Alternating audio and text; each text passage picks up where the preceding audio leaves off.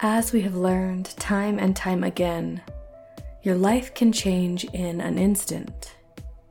Even knowing that, though, it is still shocking to find out how quickly things can go south. A family would attend their church one day, head home, and turn in one night with plans for the next morning. Only the next morning would never come.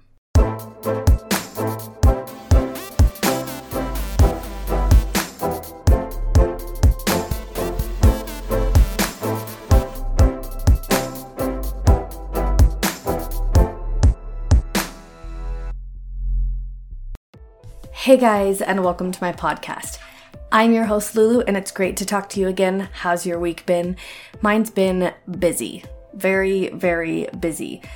Um, I put in my two weeks at my job. I feel very burned out recently, and it's been hard to, you know, keep up with things around the house and the podcast and just a lot of things. So, me and my husband talked about it, and I put my two weeks in. Hopefully, that will free up a little bit of time. Um, my babysitter also can't watch my children anymore while I work, which is just fine. And but yeah, so hopefully that will all do well. Um, other than a really busy, tiring week, it's been pretty normal for me. The weather where I live has been terrible. It has been cold and miserable, and I am just ready for the summertime. Anyways, I don't have any updates for you guys. Um, I was thinking about maybe cutting back some of our Friday uploads for a while till I can get back on my feet, but as of right now, that's not set in stone. I'll let you guys know if I feel like we need to start cutting those back and maybe doing those once a month as well. But as of right now, still plan on them every Friday. But if things get busier and I just get more burned out for my mental health, it will probably be best. Um, I I am struggling with stuff to get on YouTube. Like the editing software that I have is just not it's not there. It's not working. Nothing is saving. It's all crashing. It it's terrible. So I am keeping my eye open for another editing software that I think would be really, really good. It's just very expensive and I can't afford it right now. So as soon as that goes on sale, the plan is to get that. And then, you know, we can start on YouTube, even if I don't have a video yet. There's a couple reasons we don't have a video yet. I actually need another desk. I think I've told you guys about that before. Um, I need another desk to put all my stuff on, like my computer and things like that, because I didn't think about that when we moved in here. And then one of my lights needs to be fixed. I also have a project that I was working on for a backdrop type of thing, like a painting that would go behind me. Um, but that one we don't like need now. But yeah, I'll keep you updated on the whole YouTube situation. I even tried to get this like super easy one to just put a picture of my podcast and just like the audio to it, and it is not working. It is so frustrating. But, anyways, that's the only other update that I have. Um, I've talked long enough, and yeah, we can go ahead and talk about today's case. I have my Pepsi here. It's cold, and I'm ready to talk about the Villisca axe murders. I had never heard of this before. This was really cool, and I wonder if this is okay. I say I've never heard of this, but I wonder if it's a case that my brother used to tell me when I was a kid. He used to tell me about um, this axe murder that happened forever ago, and it's like a haunted house. And as I researched this, it made me wonder if that, like, this is the case that he was talking about, but I had never really like dove into it. Um, there were six people that lived in the home. These six were Josiah who was 43 years old, Sarah Montgomery, who was 39 years old, Herman Montgomery, who was only 11, Mary Catherine, who was 10, Arthur Boyd, who was 7, and Paul Vernon, who was only 5 years old. Now, even though only six people lived in the home, eight people would fall victim to a horrendous murder.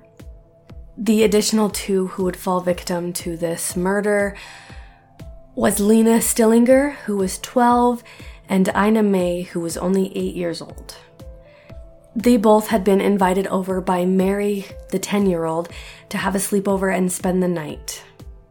The two of them happily agreed and they headed over to the home. Once Ina and Lena were there, they would go and attend church.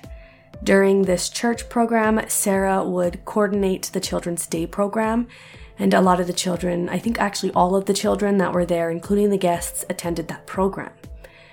They would leave church and this program at 9:30 p.m. We believe they returned home somewhere between 9:45 and 10 p.m. that night, but we are unsure as to what time they actually returned home.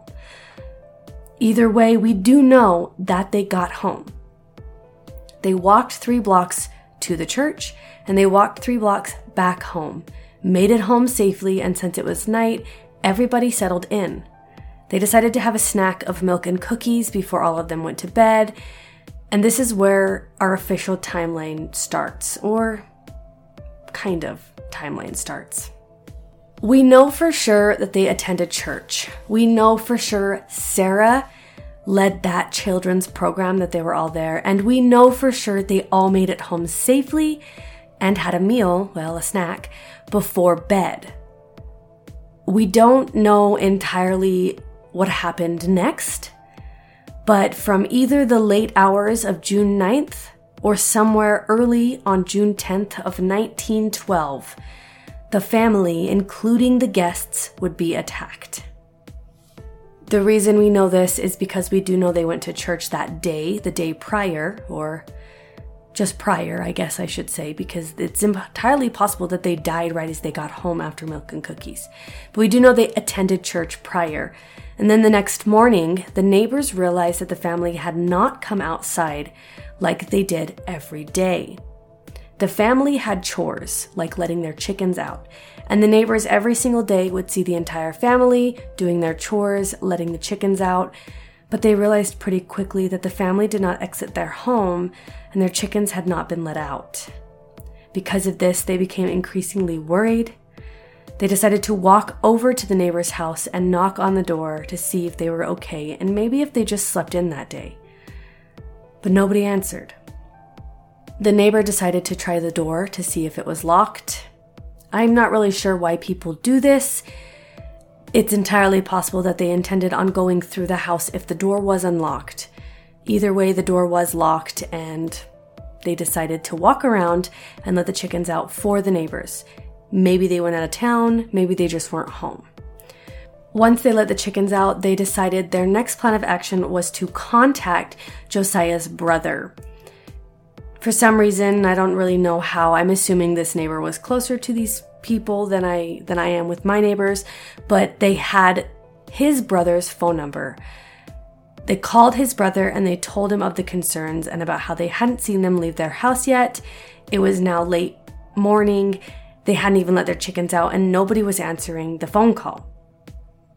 The brother drove over there almost immediately and did the same thing that the neighbors did knocked and waited, but still nobody answered.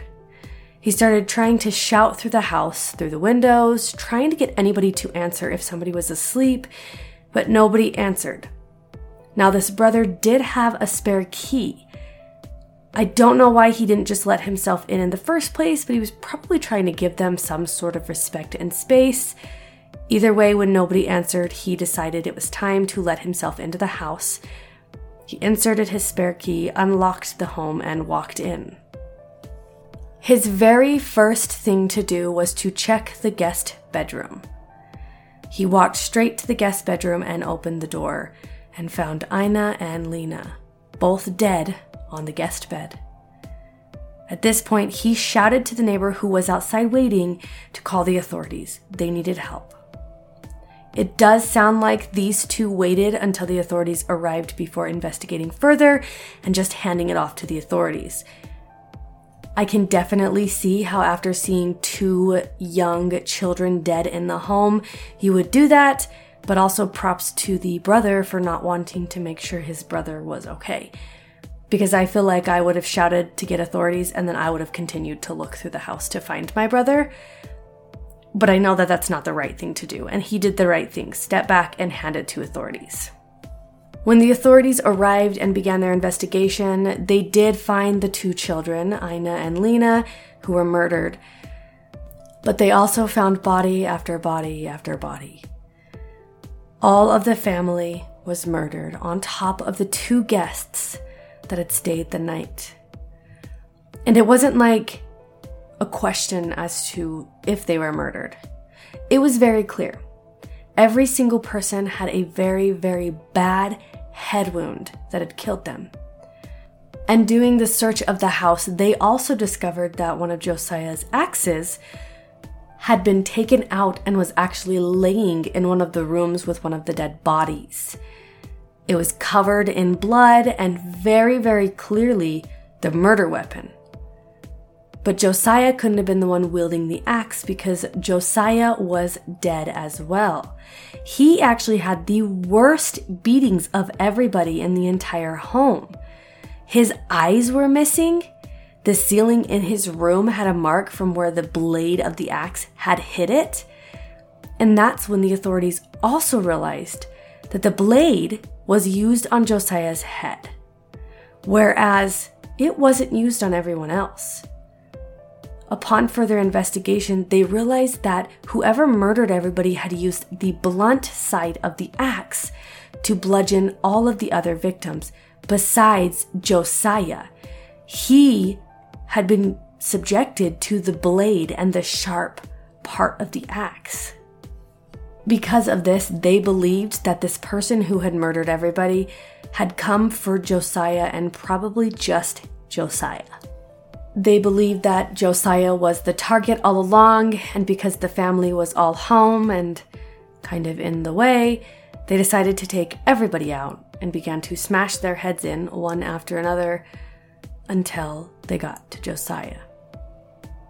Their heads had also been covered with clothing. The wounds were not immediately visible when you walked in until you moved the clothing off of their faces and their heads. It was very clear that the cause of death was blunt force trauma. It was very clear that one of Josiah's axes was used. And they also discovered cigarettes in the attic of the home. They now believed that the killer had let himself or herself in sometime during the day climbed up into the attic and waited until the family fell asleep, and then murdered all of them. They also believed that he had started with Josiah and Sarah, leaning more towards the fact that Josiah was originally the target. Once Josiah was taken care of and Sarah was taken out as well, they moved on to Herman, Mary, Catherine, Luther, and Paul, then finished off with Ina and Lena. A lot of reasons pointed towards this being the way he murdered them, the order. There was a shoe that was filled with blood that had been knocked over, and it was clear that the way the person had kicked it was walking towards Ina and Lena. That and the axe was found in Ina and Lena's room which meant that he had killed them and then most likely just dropped the axe and left. At least that's what they thought at first. Murder, drop the axe, leave the murder weapon, and leave immediately. But then they found that there was some bacon that had been taken out of the freezer and placed next to the abandoned axe. They also discovered there was untouched food and water that had blood in it. They're unsure if these belonged to the murderer or if they were left out by the family. And then they also noted that there was bed sheets and aprons hanging up over the windows so that nobody could see into the home while whatever was happening was happening. This was a very weird murder scene. It was very clear that somebody had pre planned it for some reason, but they still needed to send the bodies off for an autopsy now remember, this case happened in 1912. They don't have the tools that we have now, and they got things wrong a lot of the times back then. I guess not a lot of the times, but they did get them wrong a lot. But this autopsy reflected the fact that they had died somewhere between midnight and 5 a.m. that day. They had all been hit in the head about 30 times. And once again, it was clear Josiah was the only one that's head was met with a blade and not smashed in with the blunt end of the axe. They also concluded that everybody was asleep when they got attacked, except for Lena. She must have either been awake or had been awoken during the attacks. She was laying across the bed instead of in the bed like everyone else, and she had a wound on her arm instead of just her head. They believed Lena had been trying to fight her attacker back, but he or she ended up overpowering Lena and smashing her head in as well. Heartbreakingly enough, she had also had her nightgown pushed up over her waist. She had no underwear underneath the nightgown, but other than the fact that that was a horrific sign to see for a young girl, there was no evidence that she had been raped. But they did believe that the killer, probably after she had died, sexually assaulted her. I do want to put out there, though, that it is possible that the killer didn't sexually assault her and just wanted to humiliate her when they were found. I do know some killers that had done that, that for some reason had put their victims in compromising positions or stripped them naked of their clothing and never actually touched or did anything to them, just did it so they would be humiliated basically after death as well, which is horrific to think about. But either way, she was across the bed and in a compromising position that she should not have been in in the first place. Early on, they had several people raise red flags. These people were Andrew Sawyer, George Kelly, Frank Jones, William Mansfield, Henry Moore, Sam Moyer, and Paul Mueller. I think I'm saying all of their names right. There, of course, could have been more people that they haven't said, but these ones in specific are the ones that the authorities believed could have done something or known something. Let's break these people down a little bit. The first one we're going to talk about is Andrew Sawyer. Andrew was a stranger to the family, but after the murders happened, he became obsessed with them, you guys, to the point where the authorities thought there had to be something there. During their investigations into Andrew, they discovered that he was not only obsessed with it, but he would sleep fully clothed, like he was going to jump and run at any time. He also slept with an axe next to his bed. Despite looking into him and believing that this was all very weird, they could not find anything else to point him to the fact that he could have been involved, and they had to drop him as a suspect deeming him just weirdly obsessed with the case. The next is George Kelly. He had raised some very concerning red flags to the authorities, like how he was caught peeping in on women. He had asked a lot of women to pose naked for him. Interestingly enough, he was also traveling the night of the murders. And during his travels, he was suffering from a pretty massive mental breakdown. He was also teaching at that children's services that the family had attended and that Sarah ran. He had to have interacted with the entire family before the murders. They also knew that he had left town before the murders had been found. Very, very early. When they attempted to charge him and took him to court, he would confess to these murders. Nobody took him seriously though because it didn't sound very convincing. Then suddenly he became weirdly obsessed with the murders as well. He began writing letters to everybody involved the authorities, the family, literally everyone. And they decided to look into him a little more again because they really thought George was responsible. But when they discovered about that mental break we talked about, it made his story less believable. And they felt like during this mental break, his brain had imagined him being responsible, and he was now convinced that he did it.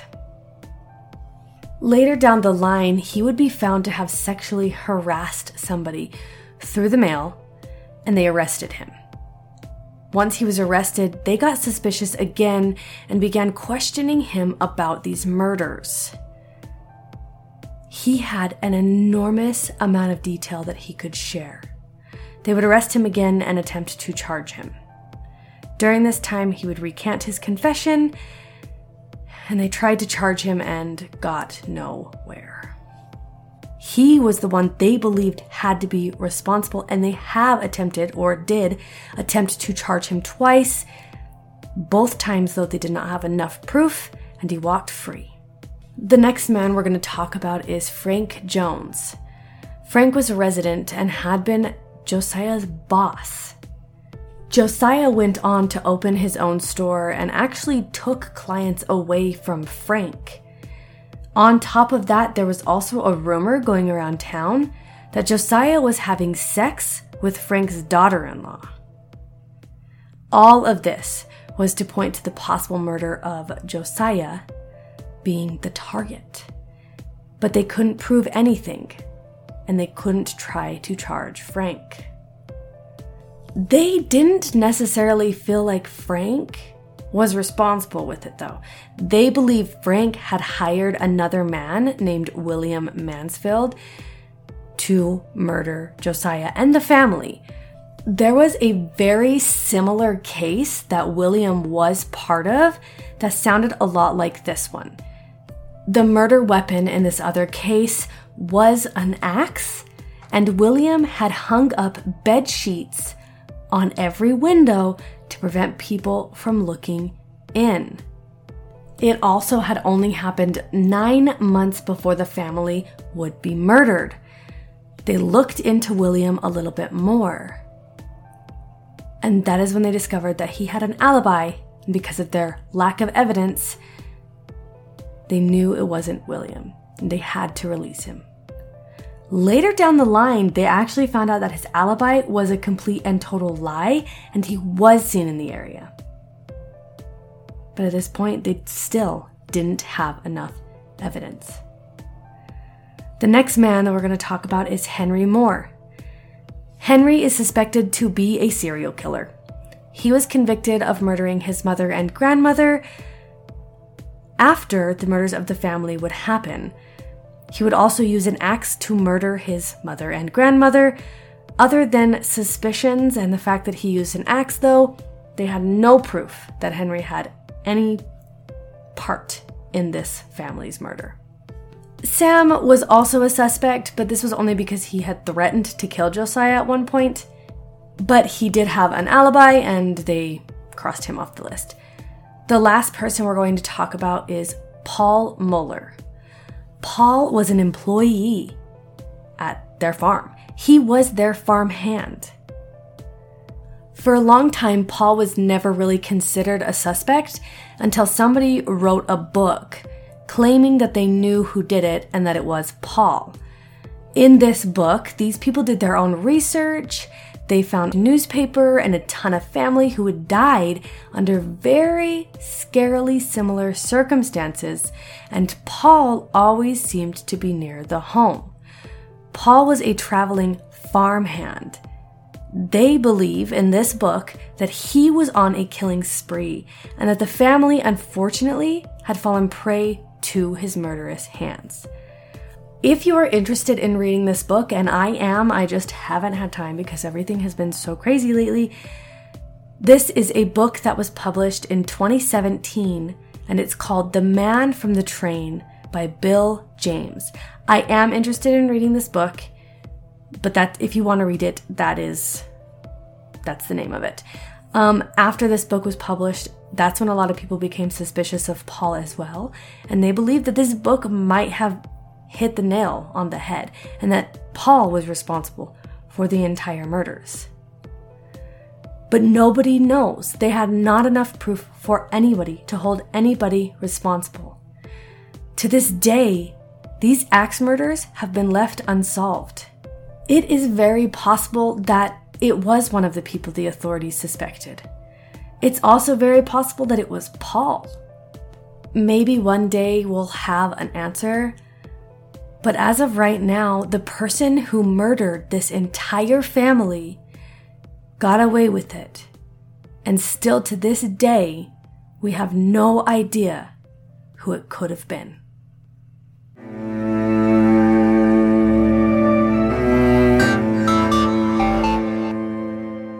There may be false or misleading information throughout this podcast. All facts have been researched to the best of my abilities, but accidents do happen. If this is a story you are interested in knowing more about, I highly recommend doing your own research. Thanks for listening, and I'll see you next time.